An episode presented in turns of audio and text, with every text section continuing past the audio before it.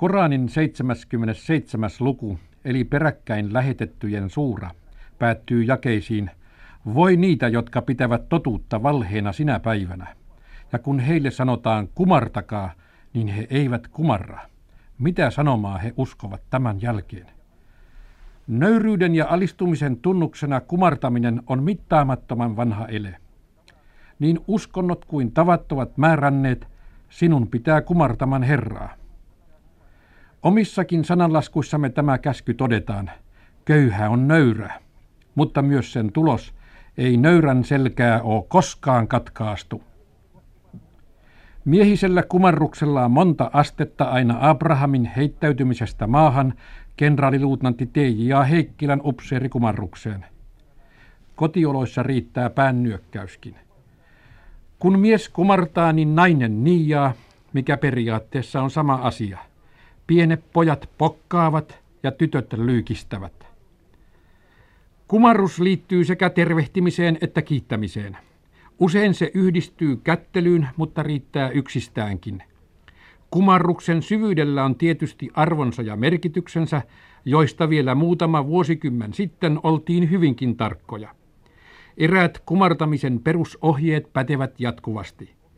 Ensinnä tervehtimiseen kuuluu aina suora ryhti. Toiseksi kumarrus on tehtävä perusasennosta, vaikka voihan ohikulkiessaankin kumartaa.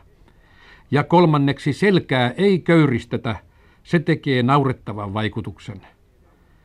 Pään äkkinäinen nykäyttäminen niin, että hiukset silmille valahtavat, ei sekään ole kaunista. 5. sääntönä mainitsen kantapäiden kapsauttamisen, joka, jos kohta se sotilaselämään sopiikin, ei sovi siviiliin, kuten ei myöskään pienten poikien koomillinen tapa heilauttaa jalkaa tai sitä raapaista kumartaessaan. Onneksi tällaista enää nähdään pääasiassa vain valkokankaalla ja teatterin lavalla. Naisten niijaaminen näyttää nykyaikana jäävän unohduksiin ja päännyökkäys sen korvaavan. Tyylikäs niijaus on kuitenkin aina kaunis ja kunnioitusta herättävä tapa. Se vaatii paljon harjoitusta, kuten tyylikäs kumarruskin. Paikoillaan niijauksessa toisen jalan siirto taaksepäin tapahtuu sirosti vartalon kiertoa varoen, joten ryhti säilyy. Kun niijaus tapahtuu liikkeestä, polvien notkistus on taidokas tehtävä. Vartalon yläosa ja pää kääntyvät tällöin tervehdittävään päin. Nuori nainen niijaa vanhalle ja arvostetulle naiselle, mutta mikä on nuoren naisen ikäraja? Se lienee varsin vaikeata määrätä, kenties riittää siihen 15, kenties 50. Itsenäisyyspäivänä olemme saaneet television kuvaruudusta nähdä mitä moninaisimpia tapoja kumartaa ja niijata. Siinä on ollut havaittavissa sekä asteeroja että taitamisen epätasaisuutta. Rohkenen väittää, että läheskään kaikki kumarrukset ja niijaukset eivät ole olleet täyden kympin arvoisia. Päinvastoin juuri nämä ovat selvästi erottuneet joukosta. Meidän tasavaltalaisissa oloissammekin on ehdottomasti valtakunnan päämiehelle ja hänen puolisolleen osoitettava heidän korkeaan asemaansa kuuluva kunnioitus niin kumarruksen kuin niijauksenkin muodossa. Mutta toisaalta on muistettava, että meillä ei ole kuninkaallista hovia eikä sen etikettiä. Hoviniijaus on tapa, joka on luonteva Tukholmassa, mutta ei Helsingissä.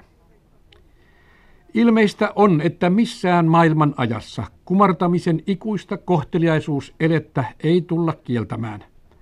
Mutta kuten kaikki kohteliaisuuden ja ystävyyden eleet, se on tehtävä vilpittömällä mielellä.